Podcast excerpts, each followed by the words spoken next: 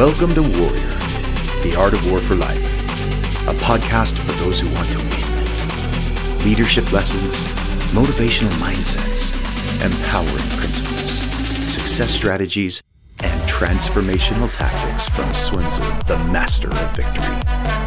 I'm your guide on the side, David Boyd, award winning educator, transformational speaker, and certified life coach. It's time to start winning at life.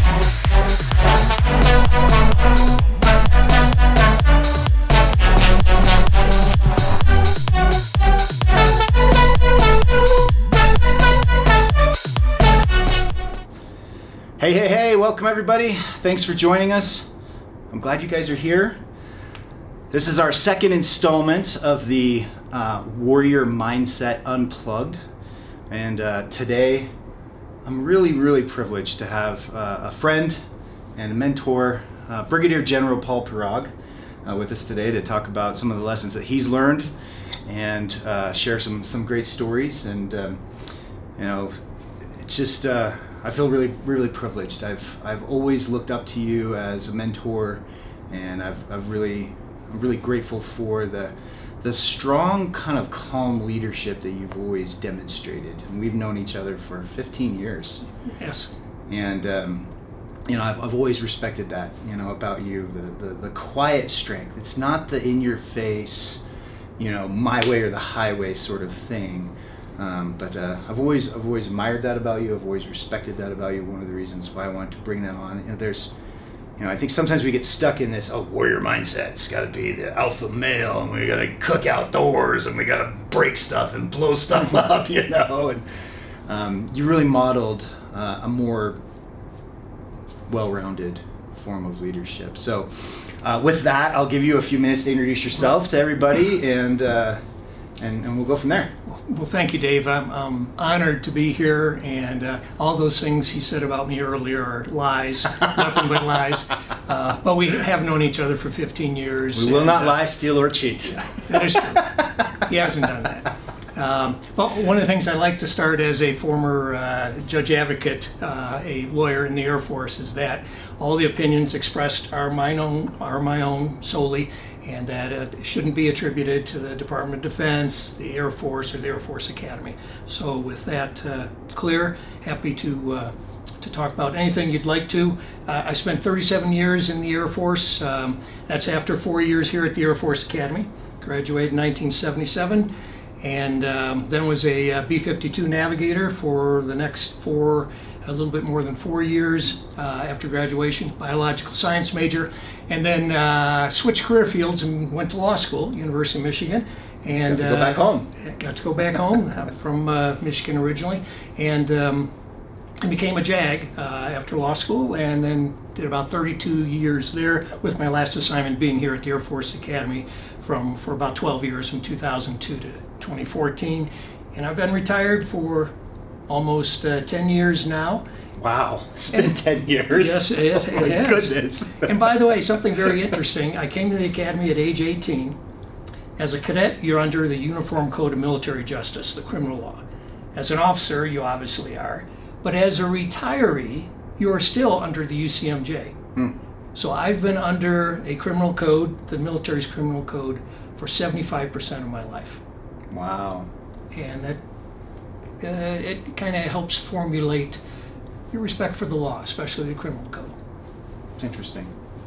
And that's not something we see a lot nowadays. There's a lot of disrespect for the law in, in our country, and and uh, you know, and, and sometimes you know, I, being working with China, you know, we see these posts, and half of them are from, you know, the the Chinese trolls who you know are all over the internet and uh, saying how great socialism is and how great China is, and their system of law is a disaster. As a matter of fact, we were talking about this in my class today. I had a cadet ask me, "What is the legal system like?" And in China, you are guilty until proven innocent. And you know nobody wants to get the courts involved. I've seen cash transactions. Hey, how much can I give you to keep this out of court? And that's the general sentiment: is don't get involved with the courts.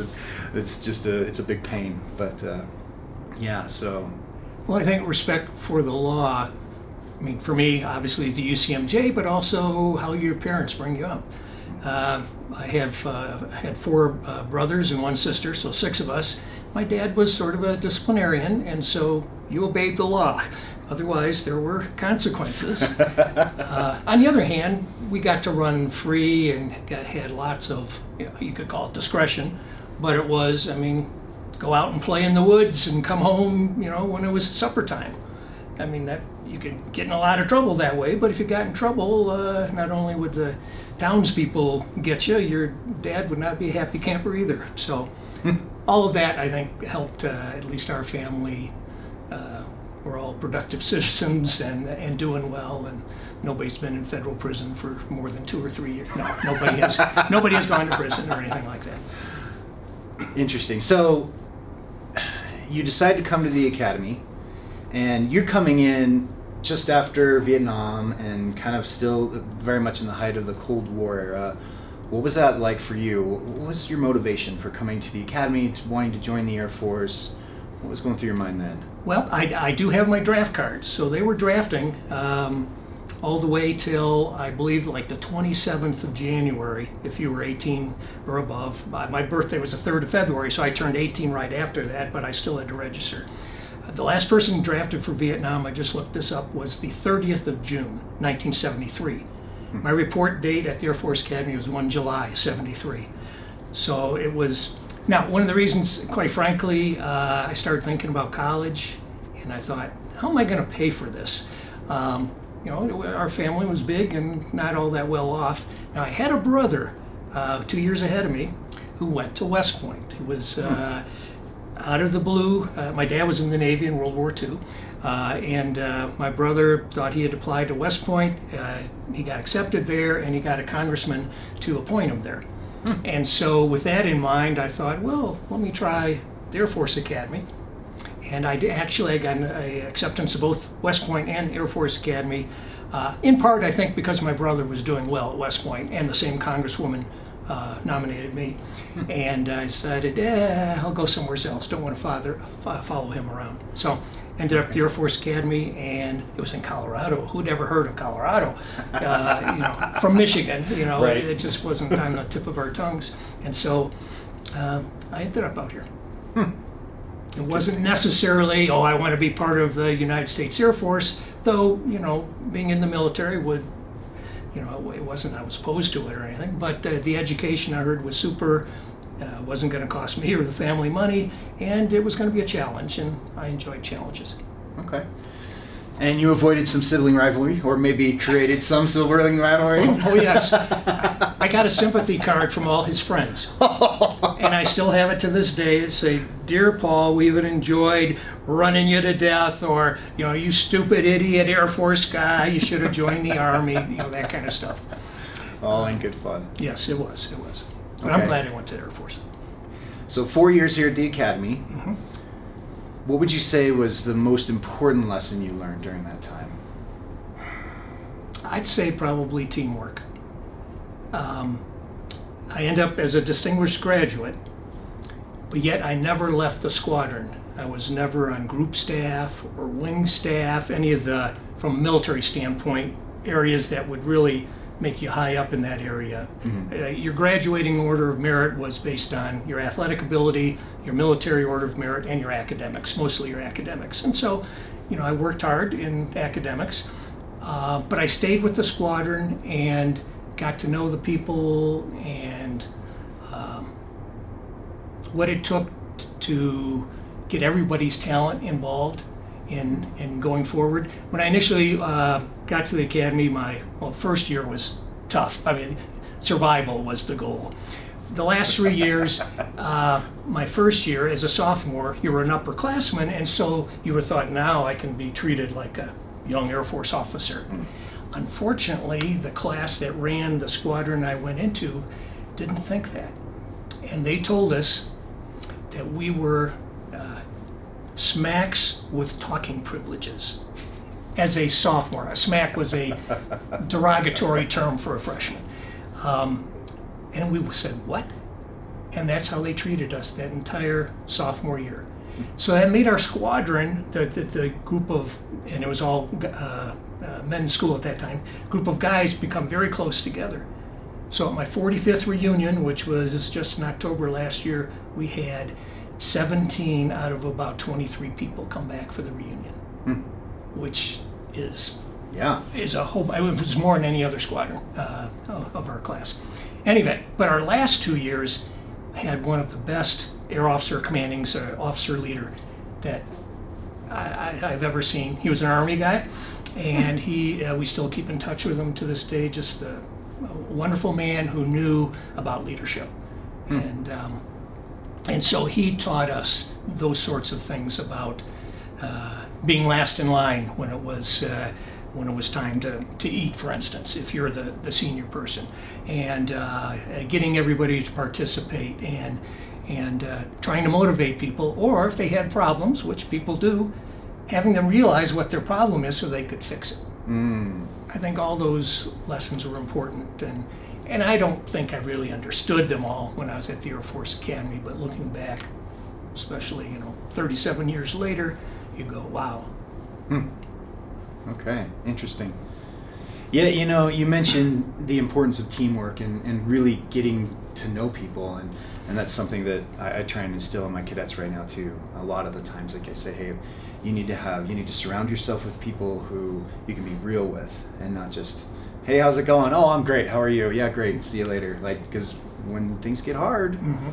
Those are not the people that you know are going to have your back. And and and i always start with uh, be that for somebody else right? You decide how you want to show up in those relationships and making that effort to to really be active in, in the squad. But you know um, i think by the time this episode airs we will have covered this famous quote in the art of war which is know yourself and know others.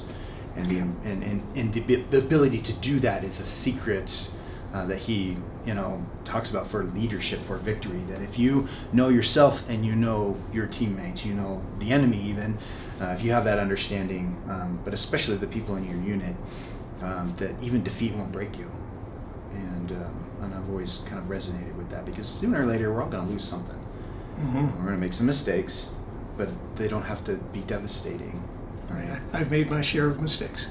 yeah a- as we all and, and from B-52s to, I mean, from a work standpoint, uh, leading people as a, as a senior JAG at a base to uh, putting the wrong glaze on a piece of pottery. You know, there, there's there's learning in all those areas. By the way, for, for your audience, I do throw pottery now, which is something I picked up after I after I retired. So Yeah, yeah, and he's actually really good. I have several pieces in my office, and you know they sit there right next to my Ming Dynasty pottery. So they have a, a distinguished place of honor, and I would actually drink out of those before I drink out of anything from the Ming Dynasty. Good, good move. yeah. So we'll, we'll talk more about the pottery. Um, let's talk about flying. Okay. So you commission, right? You, you come out of the academy and, and you get navigator, and, and you knew that, right, going in, so you were Right. going to be navigator. Well, I, I knew that in the last like two months before I was going to go to nav school. Uh-huh. And so tell me about that. Um, What was that like? Well, we I went uh, back. Nowadays, uh, the class gets I think 90 days, or is it 60 days? Yeah, 90 60 days, days, 60 days. 60 days after uh, of vacation of leave after you graduate, and then you go to your first assignment. Or sometimes you have to, if you're going to pilot training, sometimes you have to wait, but they give you another assignment. For us, it was only 30 days. Hmm. And so uh, there are some people who volunteered to even cut some of that so they could get to navigator school to be Oh, first wow. up. Well, I ended up going at about uh, day 45. Um, and so I was in the second class of academy grads that were going through nav school. And I, uh, it was a great experience. It was in Sacramento, California. Oh. Hadn't been in California. What a beautiful area it was. Um, and I got married over Christmas vacation uh, to a, a lady who I'd known since seventh grade uh, in a different city. Um, and uh, we just enjoyed California. Navigator school was great. Uh, uh, I did very well in it and graduated number one in my class. So when the time came for aircraft, everyone put a list. I'd like this plane or this aircraft, this one. And unfortunately, that year, or fortunately, in, in the long run, they decided to maximize everyone's um, uh, choices. And so if you put number one, I want an FB 111, and no FB 111s came down, okay. But an F-111 came down. You had that too, even though you graduated number one. They gave it to somebody who graduated, who asked for it as number one, so that they would maximize their choice. Well, unfortunately, every plane I asked for, someone else had asked for it higher. So I got, I graduated number one and got my last choice of aircraft, a B-52. And it was a D model, which was the slowest, the oldest, the, uh, as it turned out, it was fantastic. But I was a little disappointed uh, leaving uh, the Air Force, uh, leaving uh, Navigator School in California. And so uh, I was assigned to uh, Carswell Air Force Base, which is in Fort Worth, Texas. Never had been to Texas. Tell you, go join the Air Force. Ooh. yeah.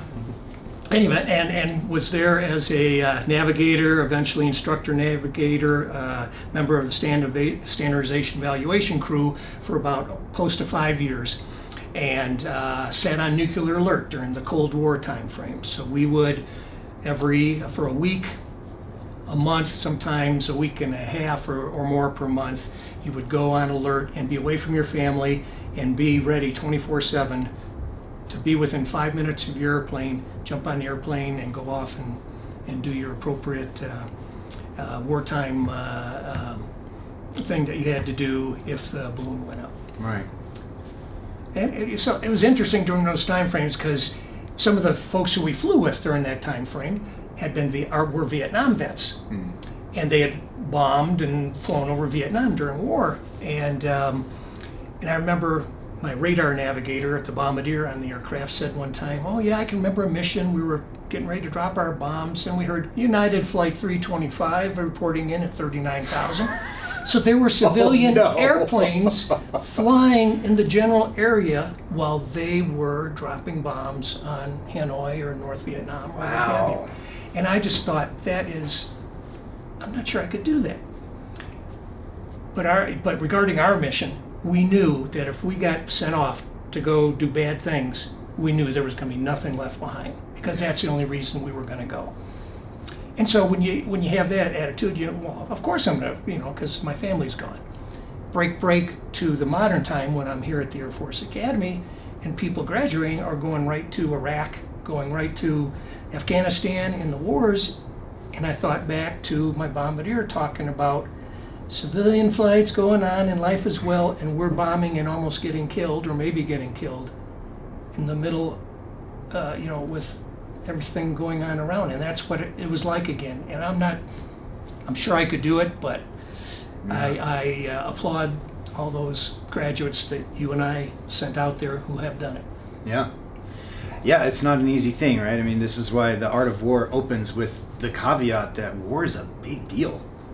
Right? This is a major affair of state and it should not be taken lightly. And there's a cost associated with it. And there are definitely times to fight. And there are times, you know, from from Sun Tzu's perspective, he has a lot of uh, he has a lot of of questions to get the ruler thinking about is this a hill worth dying on is this do i really want to invest the blood sweat and tears of my people over this Sure, he didn't go to law school because that, that's the type of questions lawyers get to ask. But Yeah? go ahead. I'm sorry. no that, i mean and, and that that's that's a really interesting you know thought about that um, as as certainly you make that transition from nav school to law school to become a jag. And uh, and so what was that like for you the process there? Why? Why why switch? In part, uh, some of it, I'll, I'll admit, was the navigator career field was starting to, aircraft were getting uh, more modernized, didn't need navigators anymore.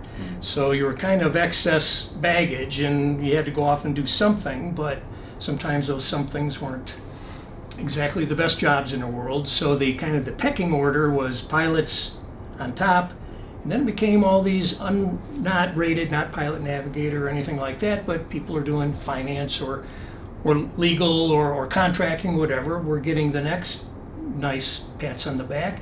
And finally, navigators were considered almost like third class property. And so it was like, do I really want to do that? And when I was here at the academy, I was always a good arguer, and uh, could ask my mom and dad about that. And um, and so I took the law school aptitude test and did really well. Um, well, when it came time, I thought, well, there's this program in the Air Force called Funded Legal Education Program where they sent about uh, 19 to 20 Air Force officers from various career fields to law school. And as long as your uh, career field would release you, uh, they would send you off, and then you would uh, go to law school, become a JAG, and they'd pay for it. And so it was a funded program. So I said, this sounds a pretty good deal. So I uh, applied for it. I got selected by the, the people who select that. But my, I got accepted by the University of Michigan, a great law school. But my navigator career field wouldn't let me go. And I thought, oh, well, you've got to be kidding. So, so they said, well, next year we'll look at you again. I said, okay. Then I went back to Michigan and said, Michigan, can, can you uh, defer my uh, admission to next year? They said, your LSATs are pretty old, Paul. You need to retake it. And I thought, oh, I've been out of school for five years now. Uh, I ended up doing okay. I mean, I did, did almost as well as I did the time before, so I was happy with that. Got accepted to Michigan, navigators let me go, and I got to go to law school. And by the way, my folks lived, we were only a half hour away from my folks. By that time, we had two children. One was born uh, in, in, Ann Arbor, and so it was great for, for that family sort of thing. But, sure. Uh, but it was uh, hard work switching your mind from reading to understand how to do something drop a bomb, you know, work the uh, bomb nav system, versus reading for ideas and thoughts and mm. and reading with attention to detail and holy cow it was uh, it was mind opening i thought i'd get ahead of the class the first day. Oh i'm going to go in and see if there's any readings for the first day of class. So i went in the day before. I had 100 and some odd pages i was supposed to read for day one. Oh my goodness. I'm glad i went in but it was like this is their expectation, and it was. Hmm. So. So let's talk about mindset then. Going into this, and mindset is really important to to me, to the podcast, and and um, and and really is woven in and out of the art of war. Um, so you go to the academy, you have a certain mindset. You go and you're a navigator. You've got a mindset there. Are, were there certain commonalities or things that transferable skills that you were able to take? You know, what was your mindset approaching each one of these challenges? Law school being a big one. I must admit, I probably, I mean, I had a mindset with principles, but not. Um, here's what I'm going to do as a cadet. I, I was not real goal oriented. It was kind of like I'm going to survive each day, and yeah, I would bend my way toward something I was short term goals, but I'm not really sure I had real solid long term goals. At that that's stage. me at that stage. As I uh, got long served longer in the military, I understood that the two most important things were get the mission done, mission accomplishment. Okay, that, that was number one. Because, and then the second one was good order and discipline. I learned that more as a JAG, as a as a judge advocate you can't, you know, they, there was a commandant here a number of years ago who said, the mission, my mission here as a commandant is people first, mission always. And I thought, that's wrong. Because if people were first, you would never send them up the hill against the bad guys. You would never say, take out that cave. There could be some, you, know, you would never say, you could get shot down on this mission if people were first. It's got to be the mission first. Now, how do you get the mission done? Well, you have to have well-trained people. Uh, that will be subject to discipline. That will that will are disciplined to do what you ask them to do, what you tell them to do. Well, you can't get that if you're the world's worst leader and you treat people like dog crap. You, you do it by knowing them, knowing their talents, you know, motivating them, all those sorts of things. So it's certainly wrapped up into it. But good order and discipline is number two, mission's number one, and I it's kind of a bugaboo of mine. I challenge any military leader to say something different because that's not right, and they, they shouldn't be serving uh, in their capacity if the mission is not first. Now, that doesn't mean you do things illegal, immoral, unethical to get the mission done, yeah. certainly. Uh, but you, you, your job is to get the mission done, assuming that all those things are taken care of. And in the military, I couldn't control what the mission was. I moved from job to job to job, and each one changed. But the principles that I used mission first, good order and discipline. How do I get good order and discipline? I got to be working with those people all the time. The, the team playing also comes into Right. to that as well. Yeah. You know, so you talk about discipline, and, and discipline is one of Tzu's five key attributes for generals. When he says um, there's five strategic success factors that you have to have to win, and one of them is you have to have generals with good leadership attributes, and one of those attributes is discipline. And you know, one of the ways that he looks at discipline is the ability to continue on in the face of detractors and naysayers and people who say no, that's not the right way to do it, or you're never going to get there. And um, and so, I I appreciate you bringing that up, that idea of good order and discipline, uh, because the you know when we don't have that good order and discipline, things fall apart. It is impossible to carry out the mission. At a certain point, it, it impacts, and he and he even says leaders, you know, generals, and in the, in a more general sense of Mhm. leadership in general, right? That uh, we have to have those leadership attributes, um, and uh, and mission first, right? I mean, it, it does. You know, he he talks about it in terms of this this big deal. You know, we need to have that mission. We need to have clarity on what our mission is. Mhm. And we start with the end in mind. We have our outcome, and then we work backwards. Just like you did, right? Well, how do we get there? Well, we have to have good order and discipline. And how do we get good order and discipline? We got to know our folks. We got to use them appropriately. And as a young officer, I, I, because I wasn't in charge of, as a B 52 navigator, I wasn't in charge of anybody. It was hard to even think about those sort of things. Mm-hmm. You knew, as a team player, as a crew member, you had to know your stuff, you had to help others, and you had to have good attitude. But that's different than, than the mission accomplished. Well, I guess, you know, the, knowing your job, because eventually you get the mission done.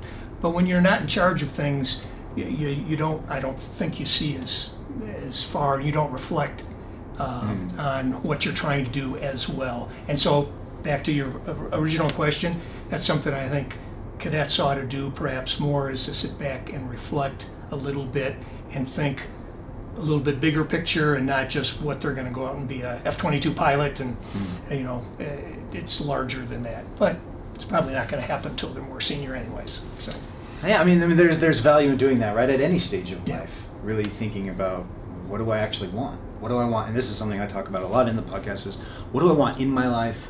What do I want out of my life? And what do I want for my life? And thinking about those, you know, those. And it questions. changes. It does. It changes. Yeah. Absolutely. And it's okay that it changes. Yeah. Right. and and depending if you're in a partnership with somebody like a spouse my sense was at the beginning of our marriage uh, or when we first started to have children was like i'm gonna be working hard doing this thing for the air force or go in law school or whatever that's my mission get that done your mission? Should you decide to accept no your mission is to raise our children. I mean i certainly was involved in that but not near anywhere as close as what my wife did and to raise them to be good and productive members of society. Now here we are with three grandchildren many years later and i actually got to change diapers and take care of them and all that kind of good stuff and see what kind of mission my wife was was uh, doing way back when. And it, it changes. So now my mission is quite frankly uh, uh, family friends and faith and that's a lot different than mission accomplishment good order discipline Right. know. Interesting. So, you know, you talk about the importance of family and and and, and some of these, you know, yeah, family, faith. Obviously, I know you're a man of faith and how important that is to you. Um, how did that kind of play out for you as a JAG? You saw a lot of a lot of stuff, the good, the bad, the ugly, and you also were in a position to advise and give counsel to senior leadership on how to handle those situations, how to prevent some of those things. You worked with a lot of different people. What would you say was your biggest takeaway in terms of what you learned about leadership uh, during all those years as a JAG? there are all sorts of ways to practice leadership. There were some people who did it by just dint of their personality. They were charismatic. Uh, they'd be 50 years old, running with special operations 20 year olds, and they come in second. You know, I mean, so they were driven to uh, to excellence. Yeah. There are other people that did it through uh, more standoffish hands, having good people, uh, appointing the right people, and then letting them run with the ball, and then giving them you know fences to to you know stay within. Um, and so I must admit, during my time frame uh, of advising commanders, and there were a number of them, I, I'd say they were all good, honorable people, quite frankly, who listened to me. Uh, and and that for a JAG, that's very important because you and the commander are, are one in many respects. Now, sometimes they make different decisions, which is totally their their uh, and normally you give a range of options. You'd recommend one, and sometimes if they go, hey, I'm going to do two, you, you know, you're going to kill me on that one. Am I, am I going to go to jail or whatever? It's like, no, sir. The, you know, just here's some of the things you might face for it. And he said, well, I'm going to do that. That's fine. Um, and so uh, now I did always, for commanders who didn't uh, take my advice, I said, I may come back and say I told you so. and I did do that a couple times. Uh, they were good, good people who understood that. So, um, but it, it, it was fun doing that only because half the time you're flying by the seat of your pants because you know you, you know the law or your people have gotten you the law so you can translate it to a commander. Um, but ultimately, it's that relationship. You got to build a good one, and it's you knowing the mission, which is you know, not the JAG mission, the mission of that commander. You know, if he's a missile wing commander, well, he's got to have all his missiles ready. Well, how do you get your missiles ready? Well, you got to have all these security forces guys guarding it. Well, what do they do when they're out there in the missile fields by themselves? Uh, they shoot at animals. They, you know, they they drink, uh, you know, whiskey. They do, and so you know, discipline in that case, or giving a person uh, having the JAG with the commander uh, do some harsh military discipline. Maybe you wouldn't do that if you're in a garrison somewhere else, but out here, the job is so important and so many other people were looking at you, you got to make an example. And so that sort of give and take and um, and trying to do the best you can, I think, is Yeah. can be fun.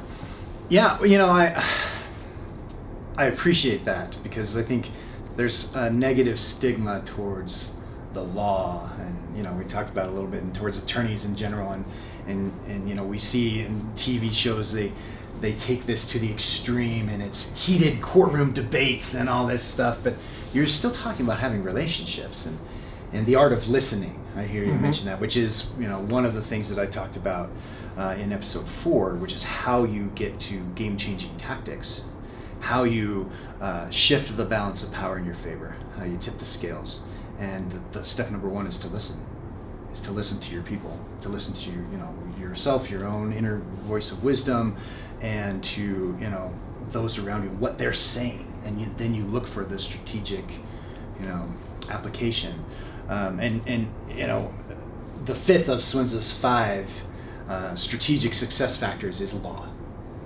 uh, and and it's everything from you know. Yeah, maintaining good good rule and order and discipline to systematizing success. You do that through you know good governance and, and having um, those sort of systems in place to regulate, um, and it's absolutely essential for for Sun Tzu in terms of getting the mission done. You cannot achieve the mission without good rule and order, without the law. And so I appreciate that, and that's one of the reasons why I wanted to bring it up because it's a different perspective, and it's not a perspective that I know much about uh, personally. So I I've learned a lot uh, in in uh, picking your brain a little bit on this. One of the things that kind of gave me a little bit of a leg up was being a navigator first. So I had a set of wings, which you know gave me some kind of uh, cred. Yeah. So when Street I'm- cred. street cred. So when you're talking to commanders, they got you know wings and all sorts of other things. They look at yours and go, "Uh, and I've looked at the mission to try and find out you know what all is going, what the issues are, what the problems are. It's not a jag just going, hey, some guy from law school is telling me what to do, and I've been in for 30 years, and you know. Um, so I mean, that is important as well, and you gotta you gotta work hard. You have to do a lot of hard work to establish that street cred, uh, and then that begins that helps build the relationship. And once you're there, then it's a, a partnership, which team again team play, Yeah. team Fantastic. player. So, um, you're in all these really important positions. You're advising a lot of high level officials. Um, you have the opportunity to come to the academy and, and then teach and mentor kind of the next generation of cadets. What was that shift like for you? Because I know, like, for me personally, one of my motivations for doing the podcast has been to share, um, you know, things that I wish I would have known when I was younger. And especially when I see these cadets, I'm like, I wish I would have known this when I was your age. I wish somebody would have told me this, and to try and give them a leg up to get them a little further. What was that transition like for you from, you know, advising to Well, mentoring? well I, I didn't just merely advise as a, as a, as a Right. JAG. Uh, one of my uh, assignments was as a senior medical law consultant. So I was assigned to a 1,350 bed hospital in the Air Force for three years, and the job was to be the legal advisor to the commander and all the docs and nurses and technicians who worked there. And um, it was uh, so although you were still in the advising role, uh, you certainly uh, did and saw lots of other things. And break, break. I just forgot your question. That's okay. Um, and when you're done with this thought, you know, talking about this shift from actually practicing and advising law to then mentoring Okay. future leaders. And I, guess the bottom line is, I'm not sure that I wasn't told that as a uh, as a, uh, a young cadet and as an officer, and it just blew right past me. Uh, as the uh, medical law consultant person that I that I spoke about, you were uh, we were responsible for an eight uh, Air Force Base region of hospitals as well. So senior doc and I would go out to visit each of those bases, and we would teach the docs about not only it might be OBGYN practices or whatever, but how defense of OBGYN suits or you know some kind of and so I got to, as a as a JAG I got to teach an awful lot of uh, to uh, non-lawyers. And then uh, one of my other jobs was as, as the deputy commandant at the Air Force JAG school and there uh, the commandant left for about four months so I was kind of in charge and there you actually were involved very heavily in training the next uh, JAGs uh, you know, who had been to law school already, uh, all, all sorts of things uh, regarding law with them. And so coming to the academy, well, I, I wanted to come back to the Air Force Academy, and it was a, a lucky assignment that I got, but uh, I didn't think it was going to be that much different other than having to know the law better than, you know, we teach, you know, uh, a whole panoply, not just military law, but other law. And so I wanted to be smart in all those areas that the law department taught. And so that took a lot of uh, a work. So I'd be smart enough to be able to say, no, that shouldn't be in our uh, chapter on uh, contracting. It ought to be, you know, focus a little bit more on this, that sort of type thing. But I enjoyed teaching.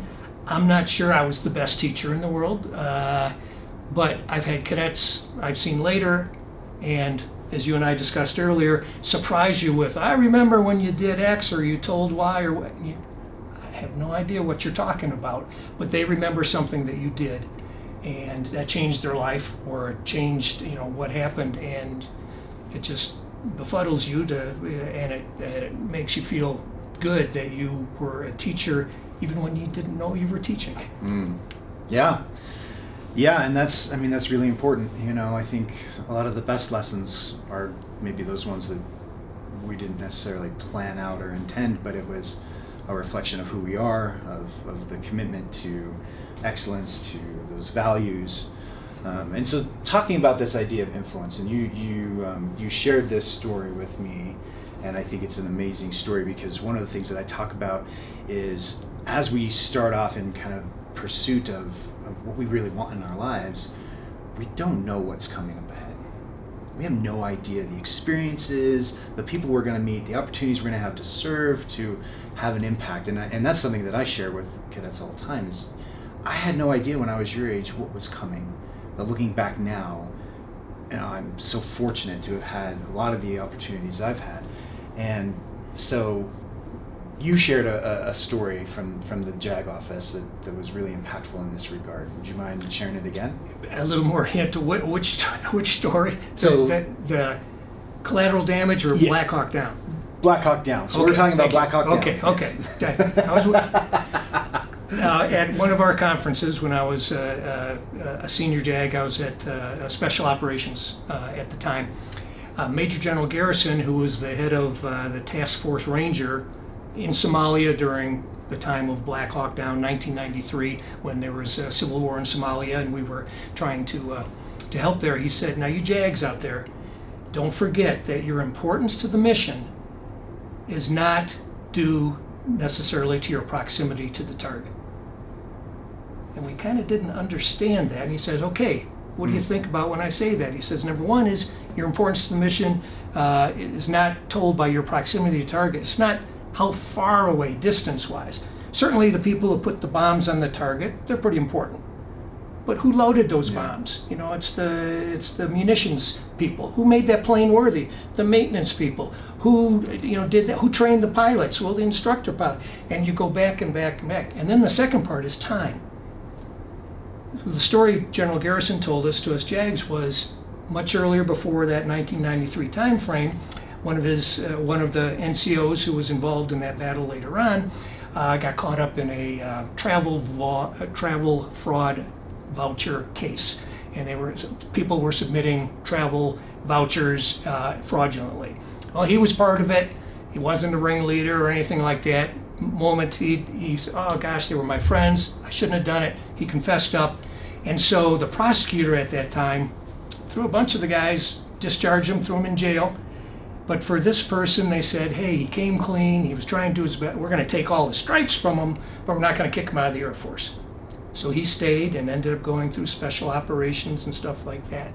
Well, he was in the Battle of Mogadishu 10 years later, was one of the last people out there. His folks had fled or, or had died, and he saved 25 people by staying at his post and killing the bad guys. And then, unfortunately, died during the, the battle. So 25 people and more owe their lives to this, but they also owe it to the JAG who did the right thing 15 years or 10 years earlier.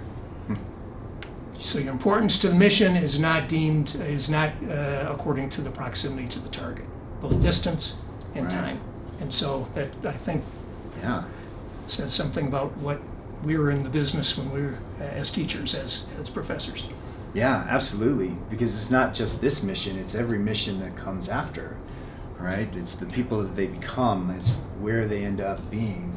Um, and, and it doesn't matter whether that mission is in combat or in mentoring or, you know, solving the world's problems. Um, that's, I, I'm, it's an amazing story. Or helping an old lady across the street. Yeah. you know, I- it, it, it's amazing. uh, You know, that's that's something I think that I learned at the academy, but especially later on as a JAG, and especially as a colonel, because people tended in the military to look at colonels a little differently. And it's like, okay, I have to make sure that I'm always, I mean, not because I don't want to, I, I'm always polite to people. I try and, and say thank you and pat uh, people who are doing the littlest things on the back. You know, the person who's collecting your garbage. How's your day going? All of that because it's important for them to understand where they are in this mission of putting the bombs on the target. Mm, the role that they play. Yeah. Interesting. So in 2008, you gave a graduation speech, um, and uh, you had some really To nav school. To nav school, yeah. Not the Air Force to nav school, um, and some really interesting lessons and nuggets there. You want to recap some of those highlights? And I you can talk about changing, seeing things differently. And you talk about how far you could see on a clear night, which was very eye-opening to me. I had no idea how far you If could you- actually see. if, if you think about it, that okay, well, seeing things differently. And one of the things in my life, being a B-52 nav, I was a biological science major. It's a STEM, uh, science, technology, engineering, um, Math. mathematics uh, major. And then I started doing pottery, and I dabbled in some watercolor painting, and so you, you need to see things differently. Also, look at a telescope from time to time. I have my own, and question was, well, how far can you see on a clear night? And most people might say, well, if I'm up high, you know, seven miles, maybe eight miles. No, on a really clear night, and here in Colorado Springs the other night, you can see the Andromeda Galaxy. The Andromeda Galaxy is 2.5 million light years away. A light year is the time it takes light to go from here to here in one year. That's the distance. There are five, I think it was 5.28 trillion miles in one light year. And Andromeda Galaxy is 2.5 million away. So that's 2.5 million times uh, 5 point whatever trillion. It's far away. But yet, on a night, so if you don't think about it, I can only see, no, you really can see, heck, you can see the sun, that's 94 million miles away. So you really can see a lot further than you think. And that's by looking at other people's perspectives. I, that's something I think I picked up along the way, and maybe as a, uh, member of, you know, with four boys and an older sister, uh, to try and think about what it was that they were thinking about when they did uh, whatever it was. And so, if you're thinking about other perspectives, it helps you to maybe not pull that trigger when you were going to, or to uh, um, uh, solve an idea uh, in a different way. And that's kind of what diversity is all about. The diversity of thought. Mm-hmm. You're trying to trying to get pull people together that have different thoughts. And but if you can help do that yourself, not saying you don't need those other people, but it helps. So that that's uh, I think one thing that I uh, presented to the navigators out there in the in the uh, in the auditorium. Um, it's a shift in a, a different perspective, a, yes. a, broader perspective, and being able to see things differently. And you know, it's so easy for us to get so myopic and so caught up in what's right here, the troubles that are right here in front of me today, this you know this moment, and to you know lose sight of the bigger picture, right, so to speak and even other people's perspectives and places in that bigger picture. Mm-hmm. We get so focused on our own problems that we forget that other people are people too. Yes. Yeah. trying to think of a couple of uh, off top of my head. Uh, I might have to look at a note here. Do, can you remember some of the other wonderful? Uh, uh take time for reflection, and that we've talked about already. Because as a, as younger people, my sense is I certainly did not take too much time for that. But mm-hmm. as one gets older and you start thinking about where am I now? Am I doing, are, the, are my actions accomplishing what I'd really like to have done? If they're not, gee, should somebody change that? Yeah, me. Um, and that's something I learned along the ways too that I, that I mentioned before is, is you're responsible for your own actions yourself.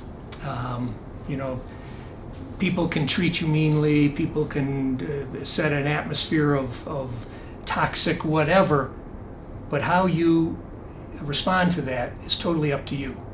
Yeah. And that is a lesson I didn't learn until I was a lieutenant colonel. I don't think. Yeah, and it was kind of a painful story. Yeah. You, you, uh, would you mind sharing yeah. a little bit about that? I kind of had a, a, not my commander, not my boss, but a, a person in the JAG functional chain who was uh, not the nicest person around, and in fact liked to toy with me because he thought I wasn't uh, gung ho enough or military justice wise or something. But I knew a lot of everything, just not the things that he wanted me to concentrate on. And he had his own office to run, and I had my own, and he tried to interfere with mine an awful lot. And so that got to get troublesome, and then he would be calling the JAGs at headquarters, who would then call my commander, say, You want to fire Pirog? And you go, No, Paul's doing great. And that happened like every month. This guy would call for my firing. And after a while, it started taking a, it, you know, I was starting to feel bad. When I'd go home, my wife and three daughters, I would not be the nicest person around. And, and I discovered that I was short with people. I wouldn't help them as much as I should. And they were teenagey sort of daughters at that time, which is always a, a challenge mm. for any teenager. And it finally dawned on me that, wait a minute, he can make my life miserable there, he, he can whatever, but I'm the one taking it out on my family. I, it's my actions. So I learned, don't do that. And I became a, a better person at home, I think a better person overall, and learned the lesson where, hey, you know, sticks and stones can break my bones, but whatever you're doing can't really hurt me because, you know, I can stand tall. Yeah. Yeah, I mean it's a really important lesson. I, I know that you know, there have been plenty of times where I've taken my frustrations out wrongfully in other areas, right? And and um, I think that it's it's really easy to do, um, and it, you know it brings me back to one of Sun Tzu's main strategies. One of his most important ideals that he teaches is the ideal of preservation we might be losing over here. We might be struggling in this area, but we don't have to let it spill over here. We can keep this area intact. And I think in our own lives, it's like, well, I might really be struggling financially, but I don't have to let the financial stress impact my marriage, impact my relationships with kids, or another impact my health even, right? And um, yeah, that was really important. So when you when you shared that with me, that, that really resonated. Um, and, and, it's something that I've been thinking about a lot. Uh, he, you know, he uses this idea of compartmentalization, and Chinese uh, invented um, com- individually sealed compartments in their boats. They got the idea from bamboo because each segment is sealed individually, watertight, and you know realize the reason we have you know sealable compartments in naval vessels mm-hmm. is because if you take damage, you take water on there you can seal it off and you can continue the mission until you can get back and, and make repairs as needed. It doesn't have to flood the whole ship. And you know, sometimes I think compartmentalization gets a bad rap mm-hmm. uh, because you know if you do it forever and you don't ever open that can of worms back up, then it's that's not good, right? Mm-hmm. Um, but at the same time, we don't need to have that spillage from work into the family. We can we can say, okay, work is work. I'm leaving that behind. School is school. I'm leaving that behind, and I can just enjoy the kids or I can enjoy, you know, my partner, my spouse, um, and I can enjoy other areas of my life. It doesn't, one thing doesn't have to ruin everything. Mm-hmm. And um, so I, I like the, we can avoid that. He was big on uh, minimizing collateral damage. Okay. One of the other things I mentioned to the NAV class, sorry, I just thought of that, was be a lifelong student. Yes. And that's keeping your mind open to new um, horizons, to new activities, to new anything. Um, it, one of the things at the Air Force Academy, I, I jumped out of a perfectly good airplane five times. I, I, can't believe I did that, but I did. I mean, and and uh, by the time it was done, very interesting. When I was flying in the B-52s, in a B-52, the radar navigator, the bombardier, and the navigator, when you eject, you go downward. Mm. So you don't do that on the ground. because you just be a bouncing ball. Um, you have to have a certain altitude. At one point, we were flying, and I asked my very seasoned uh, bombardier. I said, "If we had to punch, would you would you get out of the aircraft?" And he said, "No." Really? And I was, I said, "Really? It's not. It's not hard. I've done it before. I mean, not in an ejection seat, but." And, and there were other people who were like that. And it's like, oh, I mean, they go down with the plane. Yeah, and I, I couldn't. I mean, I don't think anyone would ever tell tell you that type thing. You know, we got faith in our.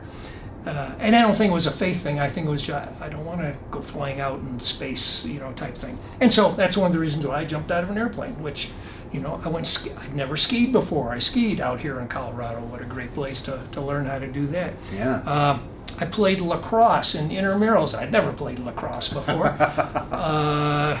it just uh, so there's so many and if you're a student you're going to try and learn new things. So that's quite frankly pottery. I'd never done any. I took some classes at the uh, at the community center and learned how to throw pottery and and i enjoyed it. And it was uh, it was uh, um, an eye-opening experience. So if you don't try any if you don't swing the bat you're never going to get a hit and yeah. sometimes you fail. Sometimes you uh, um, pitch a bad bomb as it were. But uh, um, any event, it, uh, I think it's worth the, uh, the swing.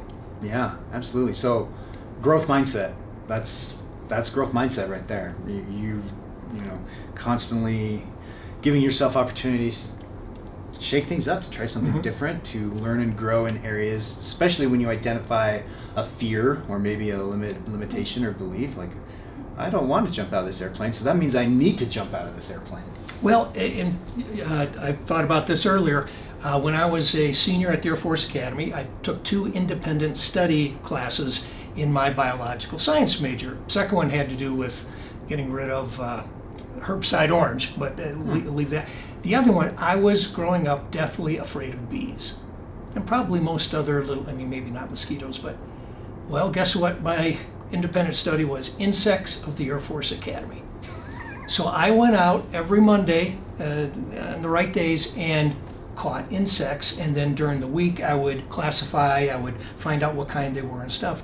But I was walking amongst huge areas of bees everywhere, and at first it was, and then it was, gosh, eventually I could lay down and contemplate uh, being a senior at the Air Force Academy while the bees were just buzzing all around me. Mm. It was, uh, and so it, it's like if you're afraid of something, exactly what you said, go ahead and, and try it.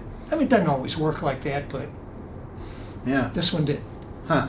It's not that the bees changed or the insects around, but your thinking about them, your beliefs about them changed, which then changed your experience. Yes, I mean, we, we, a bee gets close. To, I mean, right now, our grandchildren, uh, when we when we see them, and if they see a bee, they run away because their mom got stung by one. You know, and I try, no, no, no, you know, let, or let a ladybug land on, and which they'll do. You know, so uh, trying to uh, to get there, it's not. It's it's being afraid and then trying to swat at them. Right. Bees don't like you swatting at them. um, moving like this, that's okay, but not swatting. So, I mean, so you do change your behavior a little bit, but it's all your anxiousness about about other creatures. Yeah. Interesting. Okay, so last question. Yes, sir. This is the big one. And I, I, I gave you this one a while ago, but one of the questions I like to ask people is if you had two minutes to tell the world something that could make a difference in their lives, what would it be? What would you tell them? What do you wish you would have known when you were younger? Or, and, and, you know, just impart that wisdom to us. I'd written something down, so I just wanted to. Okay. Uh, actually, the first we've talked about some of these. One is to be a lifelong student. Don't be afraid of learning new stuff tomorrow or the next day. I like to say that I learn something new every day. I mean, it's a uh, kind of a, a tripe phrase, but I think it's true.